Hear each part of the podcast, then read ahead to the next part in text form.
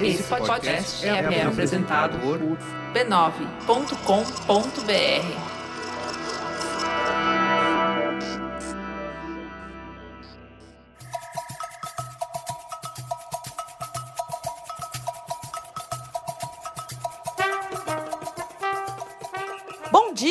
pessoal! Como vocês estão? Podcast no ar, episódio de número 41. Estamos aqui firmes e fortes, hoje desfalcadas, porque a nossa Renata Mendonça está se preparando para o seu segundo turno de trabalho, onde ela é comentarista de futebol. Então, neste episódio, é só eu e você, você e eu, nós quatro. Angélica Souza. Bom dia, minha amiga.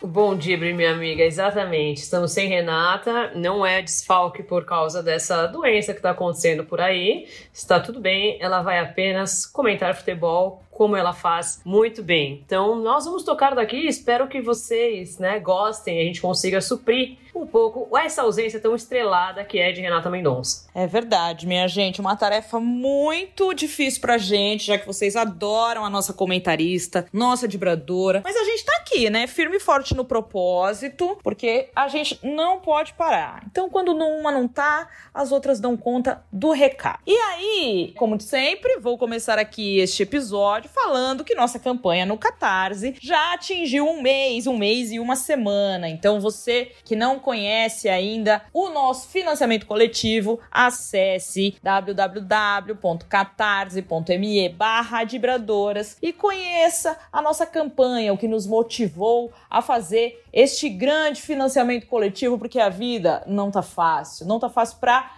Ninguém. Isso. Então imagine para nós, pobres vibradoras, que estamos aqui nesse trabalho árduo de dar visibilidade às mulheres no esporte, não é, minha amiga? Isso, eu vou além, assim, além de você ajudar, né, nosso trabalho, a gente, né, se manter vivendo, vivas, você vai receber uma newsletter maravilhosa toda sexta-feira assim, com resumo, com tudo que está lá, que aconteceu de mais importante no universo feminino esportivo, como você gosta de falar aqui nesse podcast. Mas é isso. Então, assim, é um benefício maravilhoso. Você não precisa se preocupar, sexta-feira você acorda.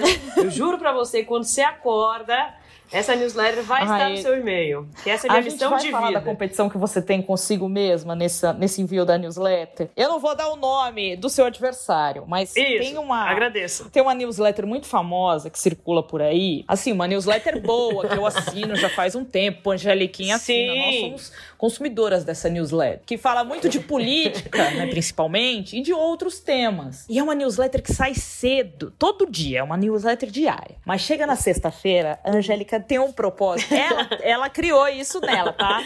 Essa newsletter não compete com ela, mas ela compete é, com, é, com essa newsletter. Sim. Então, o Dibra News tem que sair antes dessa newsletter famosa. E olha, ela consegue. Então, todo dia ela Isso. ganha do nosso concorrente, que não é um concorrente. Do meu adversário, que eu coloquei Sim. na minha cabeça porque eu Nem é assim. um concorrente Me direto, aceitem. nada a ver. Não. Eles são os queridos. Mas a gente precisa ter o quê? Uma. Como é que chama isso, Ami? Uma.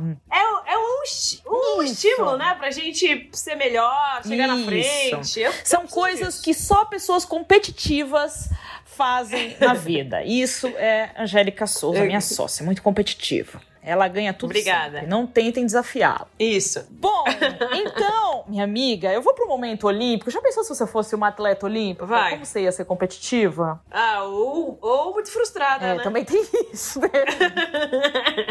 Porque seria mais Lidar provável. com as derrotas não ia ser fácil, né? Já pensou? Uhum. Já pensou se você fosse uma nadadora, que você tivesse que cair na água e nadar que nem uma louca, minha amiga?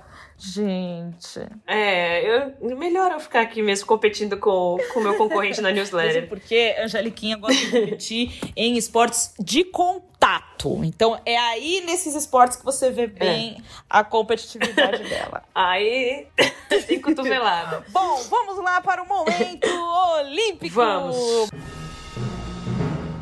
Momento olímpico.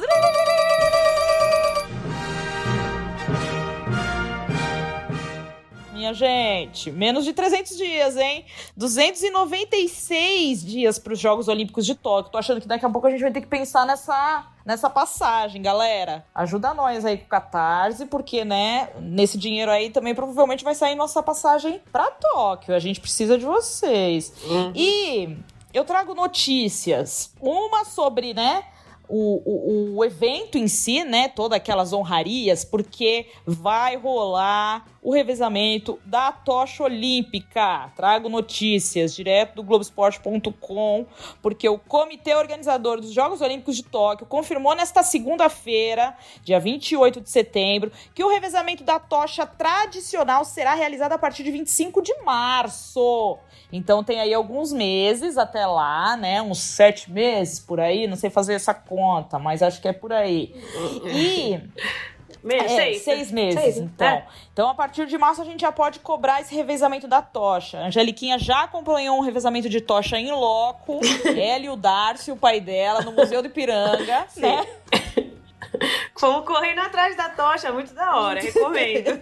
já, Acordamos 5 da manhã Olha pra correr atrás da tocha. Tava correndo sozinha atrás da tocha, direto ao nada, mas ela quis participar desse momento olímpico. Então, você indica Sim. aos japoneses a fazerem isso. Indico. É muito legal, muito emocionante. Convide alguém da sua família, acorde cedo e corra atrás da tocha. Isso.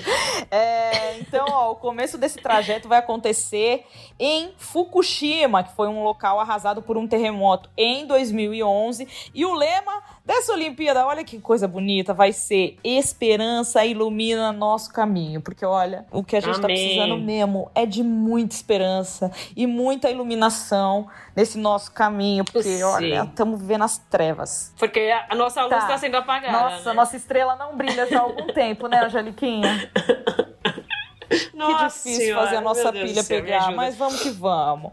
Uhum. Ó, detalhes: a tocha olímpica vai viajar pelas 47 províncias do Japão, passando também pelos principais pontos turísticos do país, é, até chegar na capital que é onde a pira vai ser acesa no dia 23 de julho, que é o dia que dá início ao nosso grande evento, o maior evento esportivo do universo, do planeta Terra. E é, o revezamento da tocha paralímpica acontece de 12 a 24 de agosto. Então já anotem aí na agenda, público japonês que nos ouve, principalmente galera de Fukushima, são grandes fãs. 23 é o dia que ela é, é acesa, então 25 de, de março ela começa a rodar por aí. Não deixa essa chama apagar, a chama do Olimpo, porque tem uhum. muita tradição nessa uhum. chama. E aí, o que eu trouxe também nessa semana que marcou aí a contagem regressiva dos 300 dias para as Olimpíadas de Tóquio, são que várias atletas brasileiras já se destacaram em competições pelo mundo, porque aí a gente viveu uma pandemia, né? Uma galera foi treinar em Portugal, é, competições foram suspensas, mas algumas coisas começaram a voltar ao normal e algumas competições começaram a surgir até para esses atletas é, começarem, né, a se exercitar, se desafiar, ver como é que tá, o que, que teve de reflexo aí, essa parada toda, enfim. E aí a seleção brasileira de judô voltou a competir, então, depois dessa paralisação aí, por conta da pandemia, né? Em um torneio que não contou pontos para o ranking mundial, mas conquistou 16 medalhas. A nossa seleção, a equipe como um todo, né? Foram oito ouros, cinco pratas e três bronzes num evento realizado em Coimbra, em Portugal. O destaque ficou com a Jéssica Pereira, judoca da categoria até 57 quilos, que venceu a medalhista olímpica Thelma Thelma Monteiro para ir ao lugar mais alto do pódio. Olha que coisa boa, nosso judô, nossa primeira modalidade olímpica, aquela Amo. que já chega rasgando, né? Que a gente fala, hoje tem medalha. É, já vai pros impor. É, isso aí, a gente já chega nos ipom, nos vazare, dando vazare na galera. tem outra competição aqui, gente, Ana Marcela. Eu não vejo a hora da Ana Marcela ganhar essa medalha olímpica, porque essa menina, meu Deus do céu, ela não é um peixe, ela é uma sereia. Mas porque ela nada no mar mesmo. Sim. E, então a Ana Marcela Marcela, campeã do circuito mundial de águas abertas em 2019, participou no fim de semana do campeonato francês da sua modalidade, competindo como convidada, porque ela tá na Europa, né, para uma série de treinos. A brasileira ficou com o bronze na prova de 10 quilômetros e levou o título nos 5 quilômetros. Estava lá como convidada, falou o quê? Vou subir nesse pódio aqui, vou ganhar um negócio. E ganhou. Perfeita, Perfeita. sem defeitos. Outra atleta que está aí se exercitando muito bem é a Bia Haddad, nossa tenista. Ela conquistou seu terceiro título desde a volta das competições após a paralisação por conta da pandemia. Ela tá se recuperando no ranking, né? Depois de ter ficado afastada dos torneios por conta de um doping. E aí ela venceu o torneio de Porto sem perder nenhum set. Então, a Bia teve essa suspensão, né? E depois que ela teve esse, esse afastamento, ela retornou para o circuito sem pontuação no ranking e com isso ela vai precisando ganhar posições em torneios de nível mais baixo. Então ela vai competindo para voltar a ter a pontuação que ela tinha no ranking. Até o momento, é, a Bia ganhou três títulos e um vice-campeonato em competições, com 20 jogos e 19 vitórias. Então, só para contar um pouquinho aqui o que aconteceu com a Bia Haddad, né? Ela ficou longe das quadras por nove meses, de julho de 2019 até março de, desse ano, porque ela foi flagrada com substâncias popularmente conhecidas como variações do SARM, que é um anabolizante proibido pela Agência Mundial Mundial Antidoping, a WADA, que a gente já falou dela aqui, que também quer, também quer proibir nossa amiga de correr, a WADA também é toda doida. E aí, após uma longa batalha, né, para provar é, a sua inocência, a Bia conseguiu então mostrar às autoridades que no seu caso foi uma contaminação cruzada na manipulação de vitaminas em farmácia. Gente, o que, que esses atletas tomam, né? Tem hora que nem eu sei o que, que eu tomo, de tanta dor que eu sinto. Imagina eles que tem que controlar tudo. Muita força. Força Difícil. guerreirinhos. Muita força a todos Mas que bom que ela está voltando, porque é, nome, é um nome Isso. forte aí pra gente chegar em Tóquio, né? E nas próximas competições. Então eu dei esse panorama aí da tocha e dos atletas que já voltaram a treinar. Como é bom falar de atleta que voltou a treinar, graças a Deus, tava com saudade, viu? Sim, ah, eu, tô, eu fiquei com saudade de quando a gente ia lá no estúdio gravar o podcast, a gente só falava de quem né? tava ganhando, das mulheres ganhando tudo, medalhando aí pelo mundo. Nossa, tinha o nosso conquistando vaga. tinha o beat soccer, ai, tanta coisa. E então, quanto a gente falou do nosso basquete também, que não deu em nada, mas assim, tanto pré-olímpico. Nossa, nem me fala. Muito Jogou bom. tanto pré-olímpico e não foi pra Olimpíada, meu basquete. mas tudo bem. Semana que vem a gente volta vamos com mais vamos. momento olímpico para vocês. Exato. Vamos ao segundo assunto, que é quase emendado no último assunto do Giro Sim. Olímpico. É Giro Olímpico, né? Eu já esqueci o nome de tudo. É momento, giro, porque era um momento, mas virou, mas, mas virou um giro, né? Porque assim. É. São muitos momentos. Exato. Você tá, já pegou um giro de Itália, já transformou um momento olímpico. Sim. Cruzada. Bom, a gente estava falando de tênis com a Biadade e vamos falar agora que Teliana Pereira se despede das quadras. Ela anunciou a aposentadoria em uma entrevista ao podcast Matchpoint do Grupo Globo. Vamos contar um pouco da história para vocês entenderem. Pernambucana, de 32 anos, Teliana foi responsável por quebrar várias barreiras no tênis brasileiro e recolocou o país no mapa do circuito feminino. Ela chegou a ser número 43 do ranking mundial e conquistou dois títulos da WTA em Bogotá e Florianópolis em 2015. A Teliana tem uma história de vida cheia de luta e conquista. Ela nasceu em Santana do Ipanema Ipanema, que fica o quê? Nas Alagoas. Amo. Sua origem é muito bom falar nas Alagoas. Espero que ninguém me cancele por isso, mas é igual eu falar no falar Goiás, assim. que a gente fala brincando, né? É... Calma, é carinhoso, gente. Sua origem é o município de Águas Belas, no agreste de Pernambuco. O povoado onde a família de Teriana morava, que é Barra de Teperá, na divisa com Alagoas, não tinha maternidade. É por isso que a tenista nasceu no município alagoano de Santana do Ipanema, a área urbana mais Ah, próxima. olha que- Gente, esse Brasilzão é, é fácil. difícil. Vamos lá. Agora, pra- só para dar uma situada no contexto, temos dados de 2016 sobre Águas Belas. Isso aqui, meus amigos, é reportagem. Trata-se de um município de pouco mais de 40 mil habitantes no semiárido nordestino, onde só um quarto dos jovens de mais de 18 anos completaram o ensino fundamental. Metade das casas tem renda mensal per capita de menos de 140 reais, abaixo da linha da pobreza da ONU. E 3 de cada 10 pessoas vivem em habitações sem banheiro e água encanada. Gente, olha da onde saiu essa mulher. Isso. E é assim, é importante para as pessoas, né, para os nossos ouvintes, saberem que eu imagino que grande parte deles estejam em zonas urbanas um pouco mais desenvolvidas, mas isso é um, um retrato brasileiro também. Uhum. Então, não adianta achar que o, o Brasil é onde a gente Exato. vive, né? Ele é muito mais que isso. Porque o Brasil que a gente vive, né? Pelo menos eu, você e grande parte dos nossos próximos, é muito bom, mas não é tão bom porque, assim, Exato. não é para todo mundo. Então, vamos lá. A família de Teliana, pai, mãe e sete filhos, migrou para o estado do Paraná quando ela tinha apenas oito anos de idade. Em Curitiba, seu pai trabalhava com construção civil e passou a construir quadras de tênis em uma academia. Foi lá que ela conheceu seu primeiro técnico e grande incentivador, o francês Didier Rayon. Teliana ajudava o pai e aos 9 anos descobriu o esporte que mudaria sua vida e aí ela passou a competir. Maravilhosa. Olha, gente, que história! Aos 19 anos, em 2007, Teliana teve uma lesão no menisco do joelho direito e passou dois anos longe das quadras. Durante o processo de recuperação, perdeu os patrocinadores. Para voltar a jogar, precisou da ajuda dos amigos e chegou a fazer rifas para financiar seu sonho. Teliana se profissionalizou em 2005 e, como falamos no início, ela possui dois títulos em torneios simples nível WTA em Bogotá e Florianópolis. Em abril do mesmo ano, 2015, ao conquistar o WTA de Bogotá, na Colômbia, ela então com 26 anos e na colocação de 130 do ranking mundial, tornou-se a primeira tenista brasileira a conquistar um torneio de nível WTA depois de 27 anos. Ou seja, ela nem estava viva quando a última vez que ganharam. Chegou a ocupar a 43ª posição no ranking mundial, se tornando a terceira tenista mais bem classificada na história do Brasil, atrás apenas de quem? De quem? De duas, Sim. né, na verdade, da nossa eterna Esther Bueno e de Niege Dias. Nos Jogos Pan-Americanos de 2007, no Rio de Janeiro,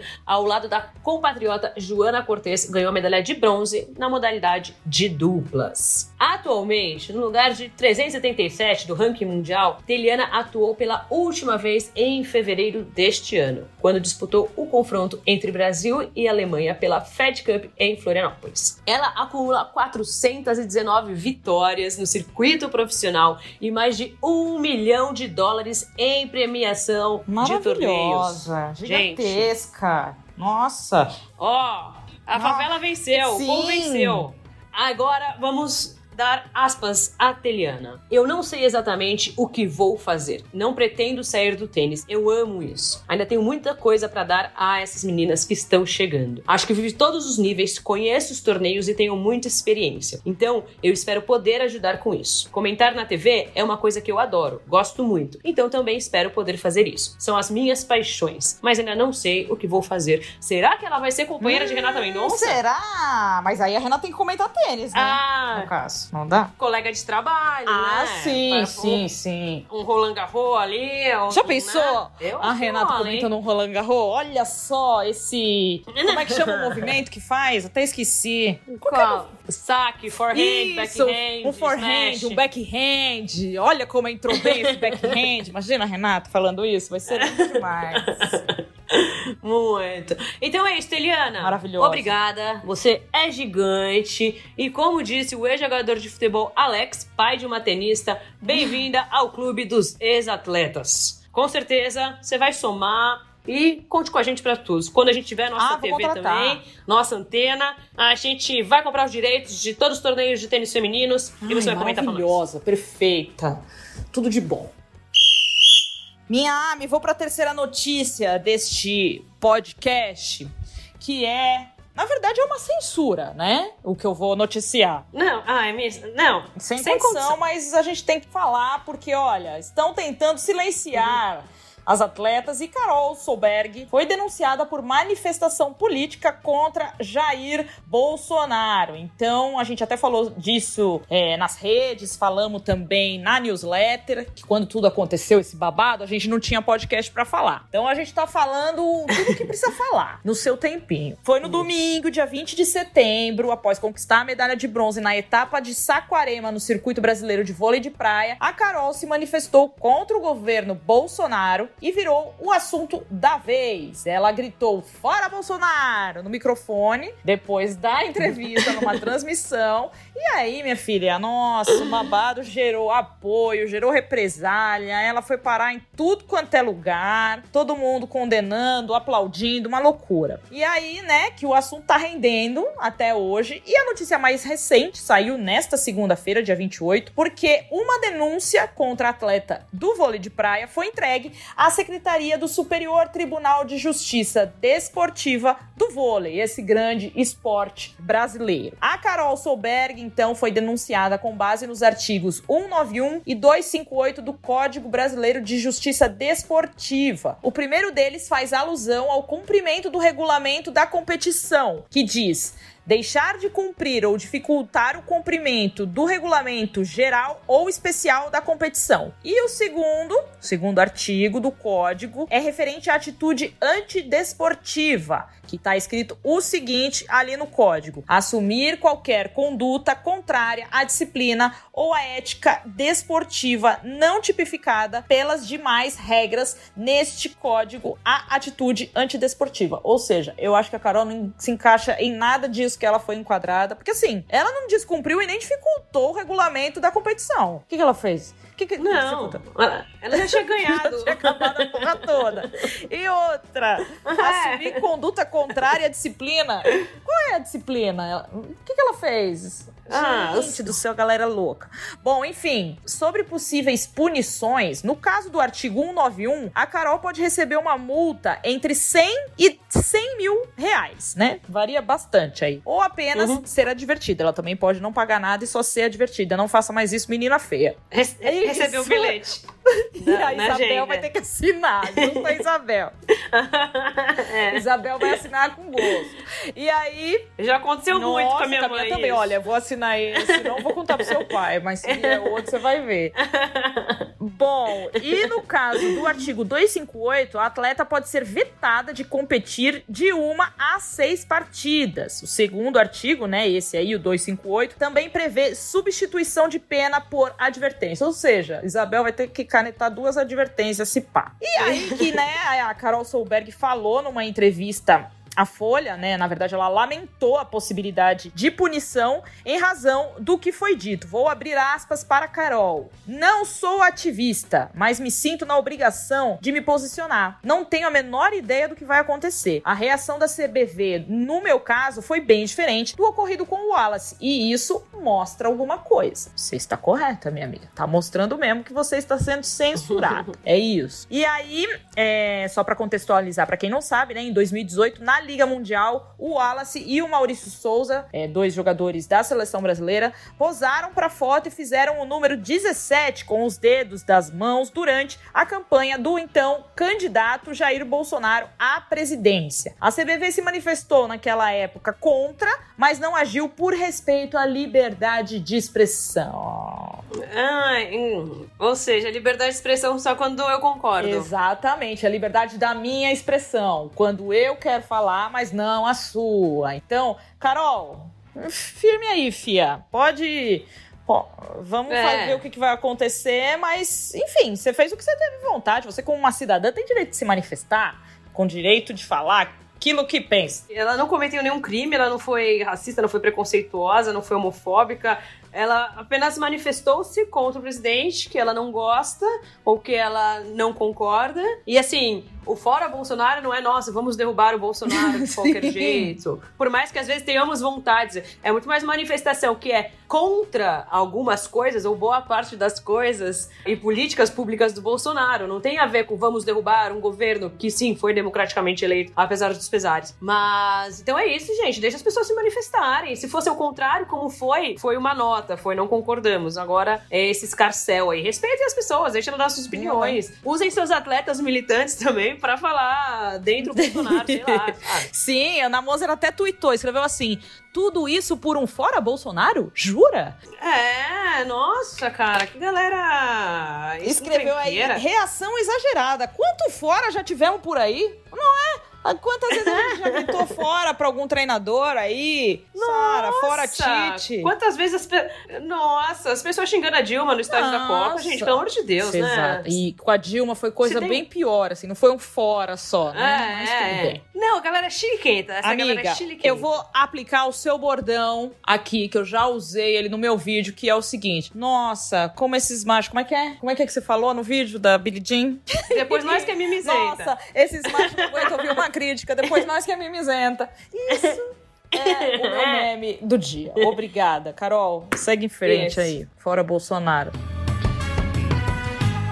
Deixa eu ir para a quarta notícia aqui. O Brasil, pela primeira vez, terá voz no conselho da World Rugby que é uma espécie de órgão legislativo do rugby mundial. E a primeira pessoa brasileira a alcançar tal posto é uma mulher e gerente da seleção brasileira feminina, Marjorie Enya. Gente, aplausos, parabéns, melhores mulheres, que homens. Melhores sim. que homens. O conselho da World Rugby tem 52 cadeiras, distribuídas aos países com mais tradição no esporte. Então, por exemplo, Inglaterra, França, Austrália e África do Sul tem três cadeiras, Sim. belezas. Agora, de acordo com o que cada uma representa ali, as nações e federações, eles vão distribuir o resto. Exato. Todos os membros com duas ou mais cadeiras precisam indicar ao menos uma mulher e foi o que fez a Assembleia da Sul-América Rugby, que é a Federação Sul-Americana, no sábado do 26, quando escolheu Marjorie para o posto. Ai, olha, é, força pro povo da América do Sul. A gente tem que ser unido mesmo. Indicaram a Marjorie, coisa boa.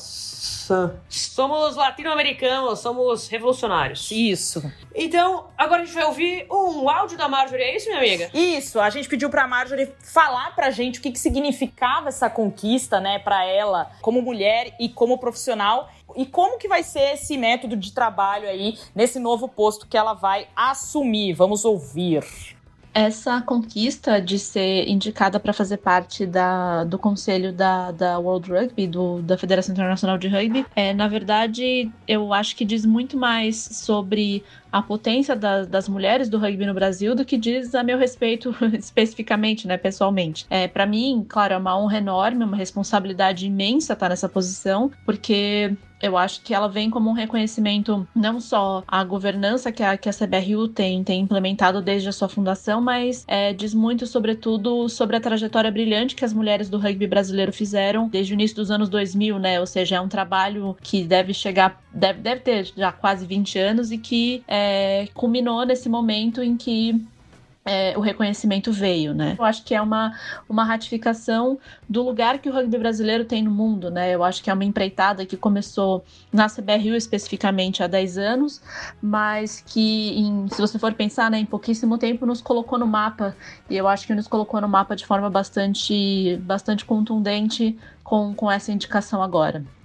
É, então é isso, eu acho que é, é, sempre bastante trabalho, eu acho que é uma, uma responsabilidade tremenda estar. Tá, tá nessa posição, mas eu não consigo pensar numa forma mais bonita de reconhecer tudo aquilo que as mulheres do rugby brasileiro é, vem fazendo já já há mais de 10 anos e todo o trabalho consistente que a CBRU tem feito de, de em governança desde a sua fundação é, 10 anos atrás. E a Marjorie formou-se em História pela USP, sabereta ela, mas tem carreira ligada ao esporte. Ela coordenou a seleção feminina na Confederação Brasileira de Rugby e foi gerente de serviços na instalação do rugby na Olimpíada do Rio e na Copa do Mundo de Sevens nos Estados Unidos em 2018. Ao fim da Olimpíada, momento marcante, ah. pediu pediu em casamento a jogadora Izzy, gerando um dos momentos históricos da Rio 2016. E é, olha, olha como ela, essa pessoa ela é acadêmica. Tá? Ela é. Ela fez um, M, um MBA em gestão de projetos na FGV e em 2018 foi selecionada para o programa de desenvolvimento de lideranças femininas financiado pela World Rugby. Atualmente cursa mestrado na Academia Olímpica Internacional na Grécia. Fala pra mim Gente. se ela tá capacitada ou não tá. Ah, meu Deus do céu. Gente, eu tenho até, eu acho que eu não tenho nem, nem vocabulário. Não consigo trocar ideia. Não, nem eu. Imagina, nós duas falando com ela, do jeito que nós somos. Não. Mas ela troca ideia Não. comigo, porque ela me mandou esse áudio. Nós, Que ela, é humilde, ela é humilde. Ela, ela, ela veste a sandália das, hum- das humildades. E estamos no grupo de estudos olímpicos da professora Kátia Rubio. Graças a Deus, essa mulher faz parte do nosso grupo. E que bom que vem unir aí pro nosso rugby. A gente viu até um episódio aí na semana passada que elegeram, né, um presidente para comandar a confederação, que ele era super capacitado. Levaram ele pro cargo justamente por isso, pela capacitação que ele tinha na área. Mas o cara tinha condutas totalmente antiéticas, antidesportivas. É, tinha, nossa, insultos. Complicado, histórico. Exato. ali. E aí houve um grande movimento para que ele não assumisse a pasta e um dia depois ele renunciou ao posto. Então, aí temos pessoas capacitadas para cuidar do nosso rugby. Vamos dar a nossa modalidade para elas, por favor. Parabéns, Marjorie. Parabéns, melhores que homens, graças a Deus. Destaque deste programa, minha gente. A gente aí vai falar de um tema que não tem a ver, assim, nada direto com nenhuma competição, mas sim uma atitude, né? Escolhemos para ser o destaque do nosso podcast hoje um tema mais leve, mas que também é muito importante. A gente foi inspirada, né, pela comemoração da craque Kat Ellen Souza, camisa 11 do Havaí Kinderman, que no último domingo fez dois gols, né? E aí ela meteu uma comemoração ali necessária. E é sobre isso que a gente vai falar, sobre o sonho e a necessidade também de uma chuteira na vida de uma menina ou de um menino que sonha em jogar bola. Angeliquinha, Vou aqui abrir esse destaque perguntando pra você e depois conto a minha experiência. Você se lembra da primeira chuteira que você ganhou? Isso aqui tá parecendo. Lembra quando teve um. Quando fizeram o primeiro comerci- comercial da lingerie? Meu primeiro sutiã. É, exato. A gente tá fazendo aqui a primeira chuteira, porque os tempos hoje são outros. A gente nem usa mais sutiã, graças a Isso. Deus. Não mesmo. A gente prefere usar chuteira. E aí, Angeliquinha, conta pra Isso. mim como que era a sua primeira chuteira. É, amiga, eu não lembro. Ai, você teve tantas que nem lembra, né? Não, é que assim, eu não. Eu, eu acho que eu joguei mais com chuteira mesmo. Pra valer. Depois que eu já tinha uns 14, 15 anos. Eu não lembro, assim. é, definitivamente eu não lembro. Mas eu acho que eu já jogava com chuteira no meu prédio e tudo mais. Mas eu acho que deve ter sido cedo, assim. Porque eu era uma pessoa, principalmente pra minha mãe, perturbadora. É, então, tudo que ela comprava pro meu irmão de futebol. Você tinha que ter igual. Ela e meu pai, né? Ela. Eu tinha que ter. Então, comprava camisa de time, eu Sim. tinha que ter. Comprava caneleira, eu tinha que ter. E o que eu falei pra vocês hoje de manhã também, né? Além de ser pidona, eu sou Sim. insuportável. Então, a minha mãe já falava, gente. Então, acho que não demorou muito, mas assim, né? Eu acho que eu sou um, um ponto fora da curva, não é, por causa da minha família também, que falava, ah, quer saber? Quer jogar bola? Vai Sim. jogar bola. E, e assim. Uma família que também tinha condições, né, de me dar esse tipo de presente. Exatamente. Eu lembro da minha primeira chuteira, na verdade. Me eu conta. Tinha, acho que essa idade também, 13, 14 anos, mas eu jogava futsal, né? E aí a gente jogava, Uhum. mas assim, jogava na escola, jogava na rua, até que a gente descobriu uma escolinha lá no Tatuapé Querido, onde eu me criei, lá na Zona Leste. Uhum. E a gente foi jogar no Sindicato dos Metroviários. Maravilhoso. Tinha, tinha aula Olha de futebol só. feminino. E aí eu tive que comprar um tênis de futebol. Eu não, né? Minha mãe e meu pai. Que me deram um tênisinho de futebol de salão. Nem lembro que marca que era. Deve ser aqueles finta, sabe? Que era branquinho e azul. Sim. Então... Eu acho que tinha rainha também bastante, É, não era? verdade, tinha rainha também. E aí foi um desses, né, que eu ganhei com 14 anos. Mas chuteira, chuteira, assim, eu só tive a minha primeira com, sei lá, 20, faz pouco tempo. Quando eu fui jogar no Pelado, que eu acho que era 2013. Que foi a primeira vez que eu tive chuteira, chuteira. Porque eu joguei futebol na infância e depois não joguei mais. Então aí, quando eu fui treinar no Pelado, aí que eu comprei uma muito louca. Eu mesma fui lá, pá, comprei uma amarela com um roxo. E são coisas que marcam, né? Porque pensa, eu ia jogar Sim. no pelado e falava, gente, que chuteira que eu compro? Vou jogar salão, mas estão é, me dando 1.500 opções aqui, o que, que eu faço? E a gente que, que não tem essa, vamos dizer assim, no meu caso, não tinha essa experiência, né? Você fica muito restrita ali. Sim. Mas foi um, um, lance legal, assim. Eu joguei acho que é... três meses no Pelada, eu torci o tornozelo e nunca mais voltei. Esse é o meu. eu meu acho. É, eu também. Meu tornozelo também é dramático. Mas eu acho que pra mim foi uma coisa tão natural assim, como eu jogava bola desde uhum. pequena, e com, com meu irmão, com meus primos, com, com o nosso pessoal lá do prédio, que foi. Não, não, não precisou ser marcante, ainda bem, né? Sim. Foi tipo. É igual a minha primeira vez no estádio. Eu não sei quando foi. Eu, eu também não lembro. Eu, eu não sei Eu não sei foi. que jogo porque pra mim era muito normal, assim. Eu ia em jogo do São eu, Paulo. Eu queria ter guardado o ticket, é. o ingressinho, mas, mas. Eu queria contar aquela normal. história de quando eu entrei e vi a torcida. mas não foi assim, porque eu ia muito pra Várzea, eu ia pra jogo da Portuguesa com meu vô. Uhum. Então, eu não sei se foi no São Paulo, se foi na Portuguesa, se foi na Várzea. Não sei, não sei dizer. Mas gosto muito do estádio, tá? Não, isso não diminui meu amor por ele. Inclusive, saudades. Não. É, pois bem, minha gente, vamos entrar agora no assunto da experiência de quem importa, que são as jogadoras jogadoras, né? Porque a nossa não vale de nada. Pois bem, a gente sabe que um par de chuteiras significa um sonho, porque é usando cada uma delas que você se sente mais próxima de ser uma jogadora de futebol, né? Pô, quando você põe aquele meião, para ir lá na escola, para jogar com seus coleguinhas no prédio, você já não se achava? Imagina para uma jogadora de futebol que tem esse sonho, que vive disso, né? Então, quando a Catiele faz aquele gesto pós-gol, segurando as chuteiras, ela passa um recado importante e, e muito claro, né? Que é incentivar a doação de chuteiras para quem esteja precisando. Ela até menciona, né, uma campanha chamada Sem Chuteiras, que ela fala na entrevista, é, que ela fala que é de uma amiga dela, mas não é uma, uma campanha que tem uma página página, não é nada disso. É apenas um movimento independente para que a gente crie esse hábito, né, de ajudar as vibradoras do futuro. E nós, a gente faz isso um pouco aqui também, né, Ami? Porque a gente, é, com o patrocínio da Adidas, Sim. a gente acaba recebendo sempre os lançamentos que a gente tem que usar em eventos e às vezes para fazer alguma divulgação. Mas sempre que a Adidas lança uma, uma chuteira nova, a gente sempre junta as mais antiguinhas e a gente faz a nossa doação para quem? Para nossa Sandra, querida.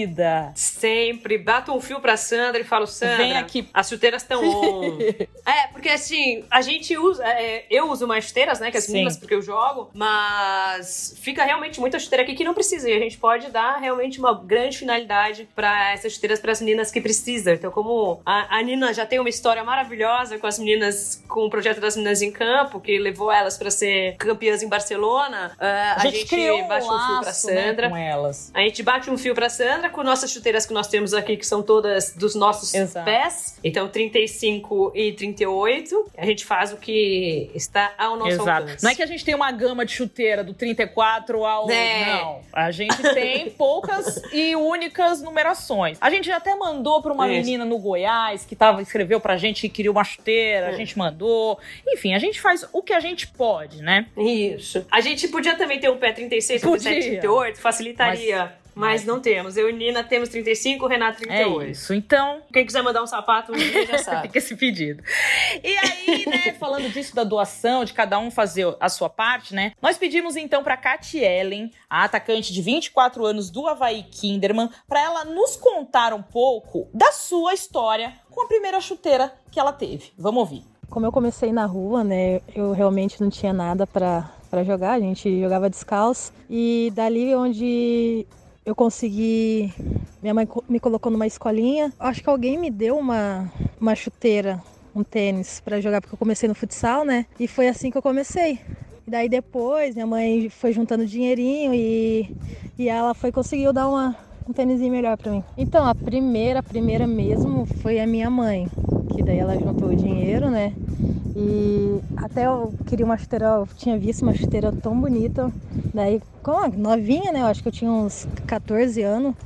Aí só que ela não tinha condições, daí ela teve que comprar o, o que cabia no bolso, né? Bom, e daí a primeira barreira para toda boleira que sonha em ter uma chuteira. O preço. A gente É. sabe que não é barato, assim, tem vários modelos, mas sim, o problema não é nem o preço, né? O problema Sim. são as condições das pessoas em nosso país. Exatamente. E que ah, o- o- os acessos são muito difíceis. Então, aí é um jogo de futebol é caro, comprar uma chuteira também é caro, porque a renda das pessoas não é o que deveria Exato. ser.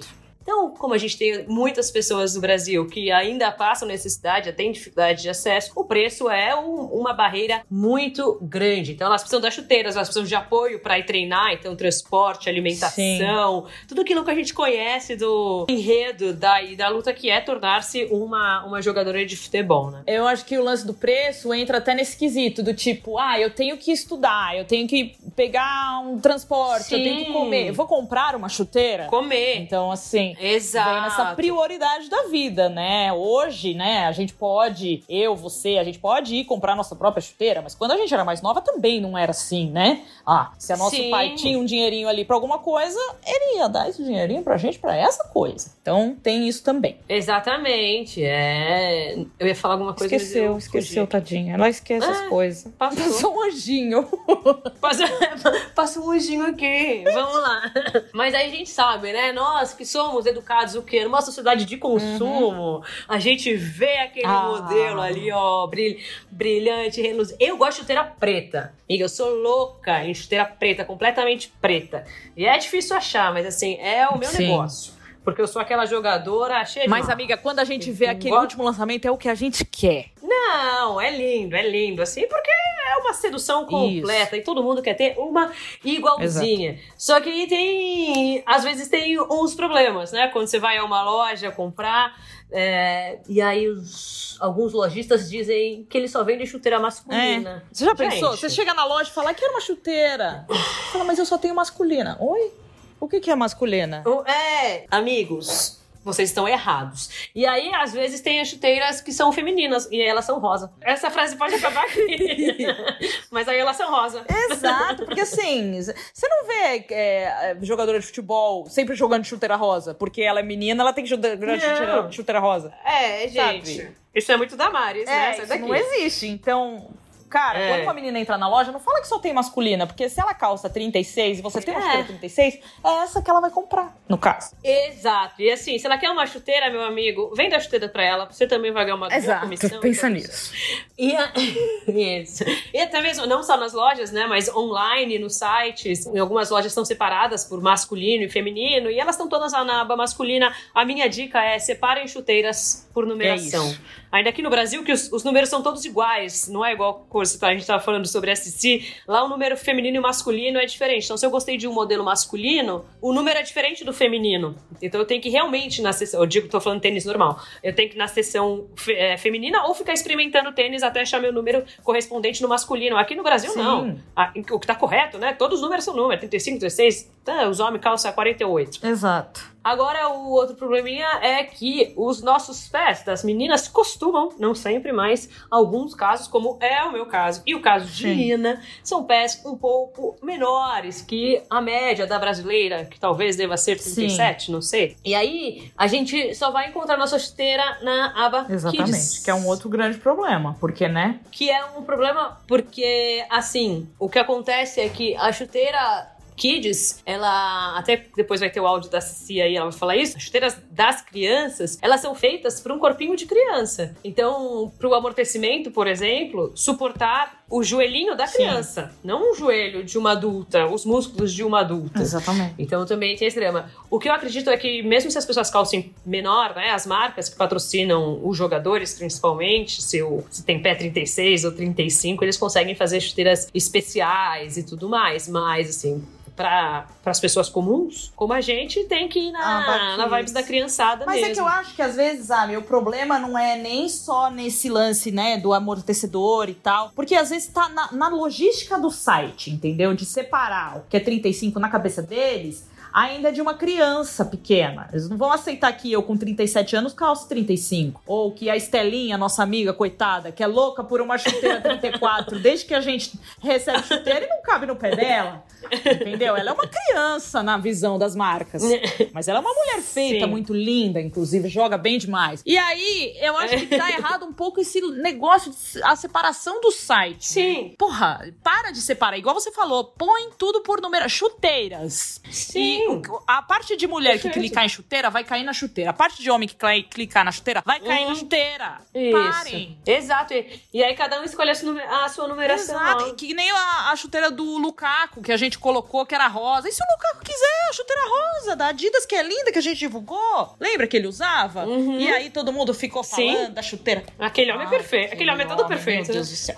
Mas enfim, eu acho que o problema também tá aí no site, na classificação. A gente tem que, tem que dar essa dica. E a gente faz esse trabalho aqui também. Infelizmente. Ou eu... pode colocar, né? O gênero, o gênero neutral, que Isso. agora nossa, nossa amiga Didas tem bastante coisa. Enfim, coisas assim, para todos Exatamente. os gêneros. E voltando a, a, a, esse lance do preço, né? Que, que é uma grande barreira, tem jogadoras profissionais que precisam comprar suas próprias chuteiras até hoje, porque não são patrocinadas por nenhuma marca. Não sabe quem é que compra? Quem, gente? Imaginem ah. quem ainda hoje compra suas próprias chuteiras. Cici e Marta. Só as duas. Vocês acreditam? Vão na lojinha. Dois exemplos aqui, pra vocês terem uma ideia. Exato. Bom, a Marta falou, inclusive, sobre isso em uma matéria muito bacana do Esporte Espetacular, que foi ao ar no domingo passado. A repórter Júlia Guimarães contou um pouco sobre essa tão sonhada busca por igualdade das mulheres no futebol. E Marta falou sobre o lance com as chuteiras. Em 2019, milhares gritaram por igualdade de pagamentos entre atletas homens e mulheres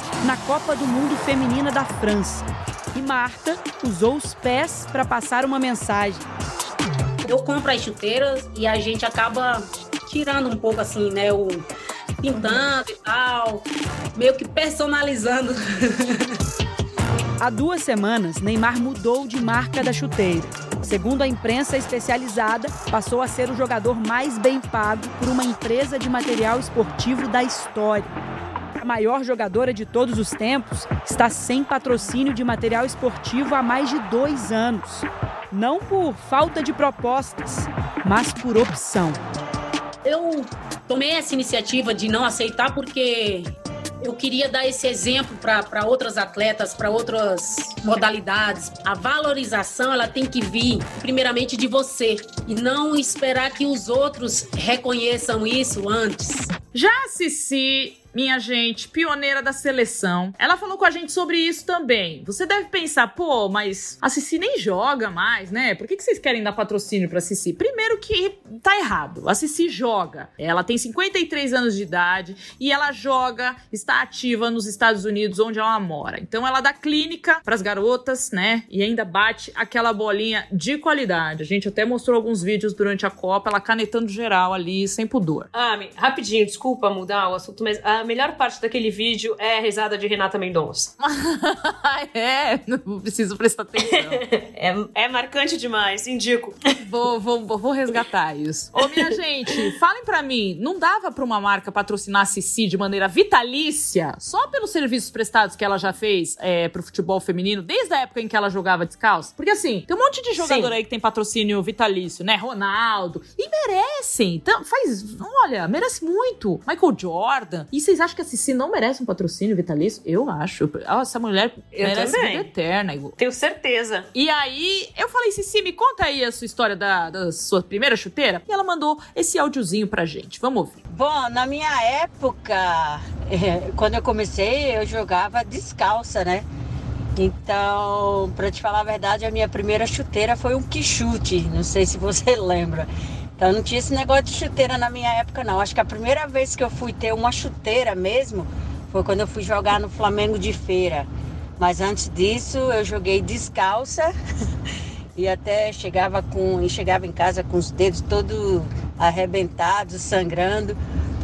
É, até que eu ganhei um quichute, que até era também para ir para a escola, que a gente tinha que usar quando era o quichute era conga, né? Mas eu comecei mesmo com o que chute. Foi minha primeira, vamos dizer assim, minha primeira chuteira.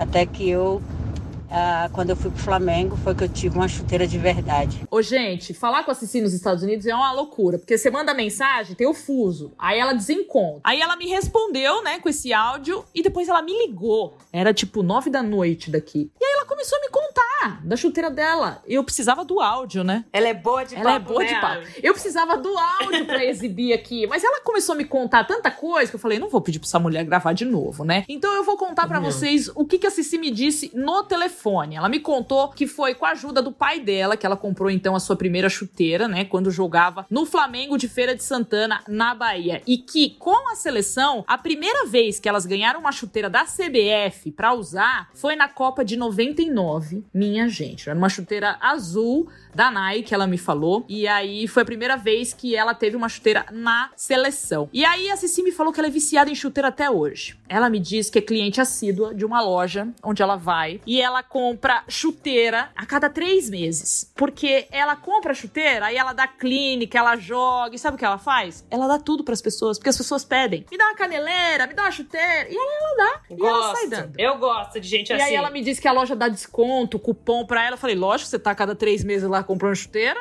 Obviamente que você tem cupom, né, minha filha? Ela deu risada. Bom, e aí a Cici também me disse que ela calça, que ela gosta de usar modelo masculino, porque diz que lá na América, né, o material do pisante deles é mais resistente do material do pisante das mulheres. Então, ela Olha lá. gosta do modelo masculino. Então, chuteira feminina pra si não rola. E aí eu perguntei que número ela calçava, ela me disse que calçava seis. Aí eu fiquei, meu Deus do céu, o que, que é isso na América? Aí perguntei pra minha amiga Angeliquinha, time. Que ela tem amigas americanas, mas ela fez a conversão no Google. A Cici calça 36, gente. Olha, olha a minha, quase nosso pezinho. Eu não ia, não ia emular uma amiga minha americana. Liz, me conta aí o que é calça 6. ia ligar pra minha prima, Ju. Oi, Ju, tudo que é bem? Você tá seis? bom em casa? Então.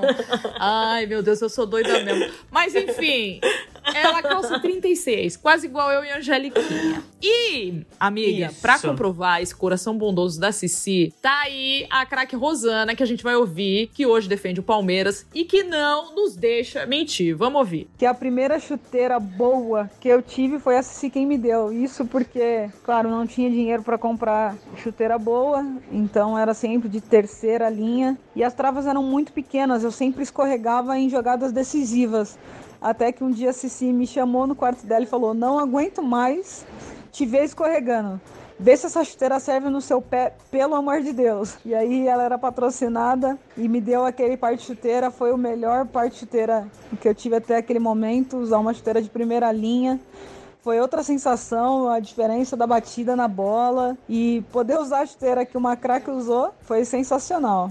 Gente do céu, a Cici amaciou as chuteiras que a Rosana usou aos 15 anos no São Paulo, na época em que elas jogaram juntas. E isso, tipo, e eu nem. E a, e a pauta nem era casada assim. A Cici me contou no telefone que ela doou chuteira. E eu pedi pra Rosana me contar a história dela com a primeira chuteira. Ela contou e ela falou: Ah, e tem um fato curioso. A primeira chuteira profissional que eu ganhei foi da Cici. Eu falei: O quê? Olha, Aí olha eu mandei só. pra Cici, ela falou, nossa, eu nem lembrava que eu dei minha chuteira pra ela. Porque é isso, ela dá tanta chuteira que ela nem lembra. Assim que eu gosto, de pessoa desapegada. Exatamente. E aí, agora vocês vão ouvir que a história da primeira chuteira que a Rosana teve não foi diferente da Cici. Antes dela ganhar essa profissional quando ela jogava, né? Ela também teve a sola do próprio pé como sua primeira chuteira. Eu sou aquela jogadora raiz, né? Comecei descalço mesmo. É, depois ganhei um tênisinho de futsal, mas a chuteira mesmo só ganhei quando teve um jogo que era pelo colégio contra um colégio americano e era futebol de campo. E eu não tinha nada para pôr nos pés. E aí chorei, implorei para minha mãe comprar uma chuteira, não tinha meu número. Eu lembro que eu calçava 35, 36 e a minha mãe comprou uma chuteira número 38, que era a única que tinha e a mais barata. E aí enfiei três meias no pé, enfim. E a Rosana também nos contou que sempre que pode, ela visita uma, alguma escolinha, uma gremiação para falar com as jogadoras e fazer doações de chuteira. Em 2016, ela visitou as garotas que faziam parte do projeto social da Associação Nova Esperança, em Mogi das Cruzes, e que defendiam União No Campeonato Paulista de Futebol Feminino daquele ano. Ela até me mandou matérias daquela época, então ela vai contar um pouquinho aqui nesse áudio o que, que ela fez para levar chuteiras para essas meninas. Na época, ela jogava no Paris Saint-Germain. Teve uma, por exemplo, em 2016, quando eu voltei da França, eu tinha muitas chuteiras, vi uma reportagem de um, de um time de Mogi que as meninas tinham que trocar a chuteira para poder entrar no lugar da outra que estava em campo. E aí eu arrecadei chuteiras no PSG, as que eu tinha, juntei. E aí, se eu não me engano, foram 24 pares de chuteira para esse projeto. E foi muito gratificante, né? Porque a retribuição é, veio toda para mim, de ver o sorriso das meninas, de poder contribuir com algo que é tão necessário para você poder jogar futebol e desempenhar um bom papel, né? Agora vamos para mais uma história, porque é recheado de histórias este destaque. Em agosto de 2019, nós acompanhamos uma iniciativa da jogadora Cristiane Roseira, nossa Cris, futura mamãe, em parceria com a Adidas Brasil, que presenteou as garotas do projeto social 9 com chuteiras da marca e com uma roda de conversa entre as meninas e a jogadora. Os olhos brilhando e os sorrisos das garotas são inesquecíveis. Roberta Nina, você que esteve lá, gente, me fala. Maravilhoso. É, inexplicável você ver ela chamar uma menina da chuteira. Nossa, sem, sem noção, Ju. É, na ocasião, a Cris falou para nós sobre a importância que as atletas com mais condições e apoios de marcas tinham para levar oportunidades como essa para as mais jovens. Eu acho que é um papel importante que nós temos, é como eu, eu falei, é, hoje eu tenho uma oportunidade de ter essa parceria com a Adidas, de poder passar isso para as outras meninas. Então acho que as meninas que tiverem, de repente, um patrocínio com alguma marca, junta, troca ideia. Eu converso muito com o pessoal da Adidas, eles conversam muito comigo. Eles apresentaram, não, eles trouxeram isso para mim. Eu falei, putz, legal, é demais, porque uhum. as meninas não têm, não têm condição de comprar porque é caro. Sim. Então assim, eu acho que é, é, a, a nossa função hoje é poder poder trazer isso para essas meninas também. Pegar a oportunidade que você tem de, de, um patrocínio, de alguma coisa individual e poder ajudar, eu acho que é melhor ainda. Porque eu falo, a gente tem que deixar alguma coisa para as meninas. A gente não tem que levar isso pra gente sendo egoísta. Eu acho que o importante é você deixar, ensinar para as meninas que você tem que ajudar outras pessoas, consequentemente elas aprenderem com isso. Porque é o que você leva daqui, é o que você vai levar dessa vida. É você poder ajudar as outras pessoas. A Cris tem uma história especial com a sua primeira chuteira. Foi um presente que recebeu do vizinho que a apoiava a ser jogadora de futebol. E ali, no meio do papo, descobrimos que Cristiane usa a chuteira da vez até gastar. Eu também sou assim. Eu gosto de uma ela só... disse que na Copa ela treinava e jogava com a mesma. Ah, gente, tem que deixar ela molinha. Ficar colocando chuteira nova todo dia não dá. Queria, o dia Sim. que eu ganhei minha chuteira, que eu ganhei de alguém. Nossa! Que você ganhou uma chuteira? Foi, foi pra entrar na escolinha com 12 anos, que Naquele meu vizinho, vizinho, comprou isso. Uhum. Ele comprou. É, o Josias comprou pra mim porque não tinha. Então, nossa, você trata aquilo como se fosse a melhor coisa do mundo. Até hoje, eu sou meio chata, os caras me mandam um monte de caixa, eu falo, não, vou ficar com essa aqui. Eu fico com a chuteira o ano inteiro, quando ela estoura, eu troco. Você não fica trocando chuteira? Não fico trocando chuteira. Por quê? Não, não gosto. Mas você acha que fica mais. Não, eu não gosto. Eu fico ali com ela bem Apegada. cansadinha mesmo. A não ser que seja o um modelo por causa do momento. Ah, mudou pro modelo tal. Aí a gente tem que trocar. Uhum. Mas se deixar, eu fico. Mas a Copa você jogou com a mesma Com a mesma esteira. Treinava e jogava com a mesma. Bom, a gente sabe que hoje em dia algumas das meninas mais novas não passam por esses perrengues, né, que viveram as pioneiras, como a Cici, como a Rosana. A gente falou com a Malu Schweizer, que é meia do Inter, é asgu das gurias coloradas, e ela contou pra gente que também deu seus primeiros dibres descalça, mas ela já ganhou a sua primeira chuteira mais cedo, aos seis anos de idade. Vamos ouvir. Eu ganhei a minha primeira chuteira quando eu tinha uns 6, 7 anos. E ó, que eu tinha entrado na, na escolinha com 5, mas daí eu usava os outros tênis que eu tinha. E porque não tinha o meu número ainda de chuteira. Então, quando eu tive uns 6, 7 anos, eu ganhei minha primeira chuteira. E eu ganhei do meu pai, ele ainda colocou o meu nome do lado da chuteira, então foi uma emoção muito grande para mim. E foi tão grande a emoção que eu tenho a minha chuteira até hoje comigo. Eu guardo ela de recordação e é um sentimento assim inexplicável. Tu poder ganhar uma chuteira, ver uma menina ganhando uma chuteira assim do pai, então, tipo, é uma coisa muito, muito, muito significativa para mim. E a Malu também se preocupa em doar as chuteiras que não usa para as meninas mais jovens, especialmente as da base do Internacional. E sou procurada assim por várias meninas, até porque eu tenho um pé menor, então várias meninas da base me, me chamam para ver se não tem uma chuteira para eu doar. Então eu sempre acabo dando. Eu uso as chuteiras, na hora que eu vejo que eu vou trocar ou que eu consigo comprar uma chuteira nova, eu acabo doando as outras, porque eu acho que é legal isso de ficar passando e também até para ajudar as meninas mais novas a dar um incentivo e ajudar elas a cada vez mais querer jogar bola, crescer no futebol, que é isso que é importante, né? Ter cada vez mais meninas jogando bola. E, como a Nina já disse, algumas pessoas já conseguiram ter uma melhor sorte nessa vibes das chuteiras. Então, a gente viu no início do Sim. mês que a Puma assinou um contrato com 23 atletas do elenco palmeirense feminino. As meninas vão usar chuteiras e roupas da marca nos jogos e nos treinos e também contribuirão com a estratégia da marca, com a carinha delas, divulgação, que também é importante para a visibilidade e para valorizar as mulheres no esporte. E eu acho que isso é muito legal, né, Porque assim, se os patrocínios esportivos, uhum. é, é claro que tem alguns que são restritos a algumas atletas, mas se toda marca que patrocinasse um clube cedesse pelo menos chuteira para que as meninas pudessem ir jogando com elas e trocando, Sim. eu acho que seria, pô, sensacional, porque é um instrumento de trabalho delas, né? Sim. Então, sei lá, Adidas patrocina o São Paulo, pô, cede chuteira para as meninas do, uhum. do feminino, troca de três em três meses, quatro em quatro meses, sei lá. A mesma coisa para Araraquara, para São José, uhum. o que, que uhum. eles tiverem de apoio, né? Porque, enfim, elas precisam disso. E aí a gente fez esse destaque até para falar um, é um misto de coisas assim, porque é um instrumento de trabalho, é um sonho, é uma realização e a gente ouviu aí até a própria Marta falando disso dela hoje não ter um patrocínio, né? A mulher que é seis vezes melhor do mundo não tem um patrocínio porque ela entendeu que ela também precisaria se valorizar. Então, se o que estão oferecendo para ela não condiz com a realidade, não condiz mesmo, não é ela que tá falando, são é, é, a carreira dela que diz, ela, ela tá dando esse primeiro passo de não aceitar porque Sim. ela está se valorizando. E ela passou essa mensagem na Copa do Mundo, foi muito potente potente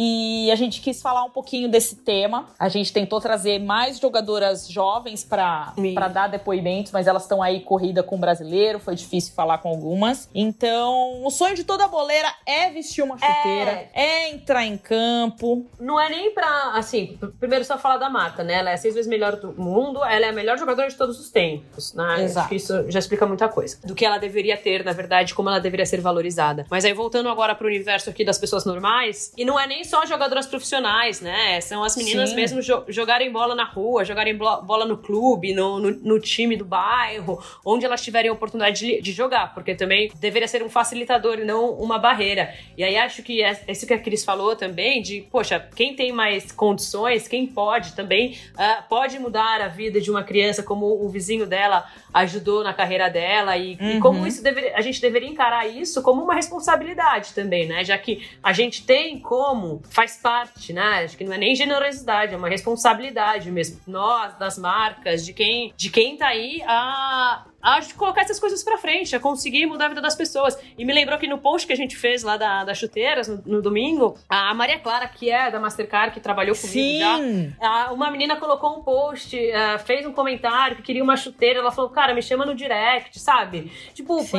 essas coisas assim, não vai fazer falta para quem tá oferecendo, né? Para quem tá. Uhum. Então, vamos botar as, as nossas, o que a gente pode para ajudar as pessoas. Exatamente. Só complementando, isso. É um pouco do que a Rosana também falou pra mim. Eu não gosto de ficar divulgando, mas eu ajudo. Então, assim, Isso. não, não é mesmo pra gente se vangloriar em cima disso. É uma atitude que a gente faz ao nosso alcance, que nem a gente doa, sei lá, não chega nem a 10 quando a Sandra vai pegar nossas chuteiras, né? A gente doa, sei lá, duas 35, duas 30, É. 38. Tá, dou, né? dou, dou umas 10, mas é, a gente com chega acumular, limitações. né? Isso. Exato. Mas é, ela não vai ajudar um time inteiro, mas a gente Não. faz o que a gente pode com duas numerações. E claro, a gente também não fica divulgando isso, mas é uma coisa que a gente pode fazer, que a gente tá que tá ao nosso al- alcance, né? Então, é isso, é um sonho, é material de trabalho, é pra fazer o que o que ama, até mesmo pras meninas que a gente doa, que são meninas da base, como você disse, é importante pra elas fazerem o trabalho delas. Não importa se é profissional ou se não é. Elas precisam disso. E assim começa então a caminhada das vibradoras do futuro do nosso futebol, calçando chuteiras. Amém. Chegou a hora do momento biscoito! Boa noite, amigo internauta. Olha, eu queria dizer de um episódio aí que o bondinho do futebol feminino pegou fogo na semana passada com a entrevista da Gláucia, com a comemoração da Carla. Eu não vou entrar nesse mérito aí, porque estavam todo mundo querendo dizer o que que ela queria dizer, e no fim ela disse que era pro gordão, e aí ficou todo mundo brigando, sei lá. Eu nem. Olha, eu tive que pedir ajuda. Falei, gente, qual é a treta da vez aqui? É, e aí, eu peguei um agito na hora de dormir. Eu sempre pego agito na hora de dormir, a Angélica sabe. Quando eu vi a postagem da Elo, que é arroba Serendiptier, é, depois que, né, o mundinho do futebol feminino entrou na loucura aí com esse, com esse babado da Carla Nunes. E aí, o post dela, da Elo, era uma linda imagem de uma família junta, com a legenda Pia cantando União. E na imagem, que tinha uma mãe separando as tretas do filho, a legenda era qualquer outra coisa. É isso que acontece no mundinho do futebol feminino. Quando a Pia canta, ah, é uma união, é lindo, todo mundo se ama. Quando não tá cantando, o que que acontece? É treta. É, Treta é. atrás de treta. Porque O, uma o gosta da- mundo, o mundo do futebol feminino gosta de música, de Exato. é isso. É isso. E eu Tem não sei se eu concordo. Não quero que me cancelem, mas eu não sei se eu concordo com isso. Eu tenho um probleminha É. com isso, mas eu respeito quem gosta. É que você acha que a Pia canta muito. Ela canta muito mesmo, assim, né? Até amiga, um- a amiga não coloque palavras na minha boca. Não, mas é que é uma overdose de cantoria, né? Mas tudo bem. Como disse a Renata, melhor ela cantando do que certas pessoas treinando a seleção, né? É. Então deixa, deixa ela cantar. Se é pro bem da nação, deixa. É verdade. Tem que pegar o ônus e o bônus, né? Exatamente. Agora você lê aí o segundo recado, por favor. Vamos lá. A Little Lari, arroba Larissa RGS Underline nos escreveu: Dibras, avisa que as gurias do Inter são as patroas do Rio Grande. Olha, a gente não. A gente, assim, eu não sei que aviso mais você queria. Exato. Porque a- o que, que a Nina fez, não te contaram, da última sexta-feira foi basicamente isso. Uma grande. Apesar do cabelo azul, Ai, foi uma grande homenagem à parte vermelha do Rio Grande. Então, está aqui dado o recado. A gente homenageou a verdadeira patroa do Rio. Grande do Sul. Ela que é a dona, entendeu? Se as gurias do Inter, é, ela falou que são as patroas, a Duda é a, mano, chefe do Bataclan, né, no caso. E aí, é, para finalizar aqui, na semana passada a gente fez um post no blog comentando, né, mais um episódio de machismo que eu já nem aguento mais. Nossa. Que aconteceu durante a transmissão da partida entre Vasco e Botafogo, quando o ex-craque do, do Fogão, da seleção, né, o Jairzinho, mandou a nossa árbitra assistente Neuza Beck lavar roupa. Eu não gosto que mexa com as nossas árbitras. Eu também já, não. Já dou o recado aqui. Eu gosto muito desse trio brasileiro que foi pra Copa com a gente. e aí, o Luiz Vicente, arroba Luiz underline Vicente, ele viu a nossa matéria no blog, né? E nos mandou o seguinte recado no Twitter: mais convincente do que o famoso a quem tenha se sentido ofendido. Ele disse isso porque a gente atualizou dizendo que o Jairzinho tinha pedido desculpa. Aí ele disse que foi bom porque não disse o quê? Desculpa É. a quem se sentiu ofendido. Ele apenas pediu desculpa, fez muito bem. E aí ele escreveu: Parabéns, vibradoras, pela luta constante. Admiro muito o trabalho de vocês. Obrigada, Luiz Vicente. Isso. Espalhe nossa campanha do Catarse. Exato. Para todos vocês, fica aqui a nossa linda mensagem da campanha do Catarse. Seguimos vibrando. Este foi o podcast bom. de número 41. E a gente volta daqui uma semana, né, Angeliquinha? Não, a gente volta daqui duas semanas. Ah, eu sempre esqueço de fazer conta, matemática básica. Enfim, daqui é duas é semanas a gente volta com Renata Mendonça no grupo, beleza? Beleza. Obrigada, Ami. Obrigada a todos os nossos ouvintes. Um beijo grande. Beijo.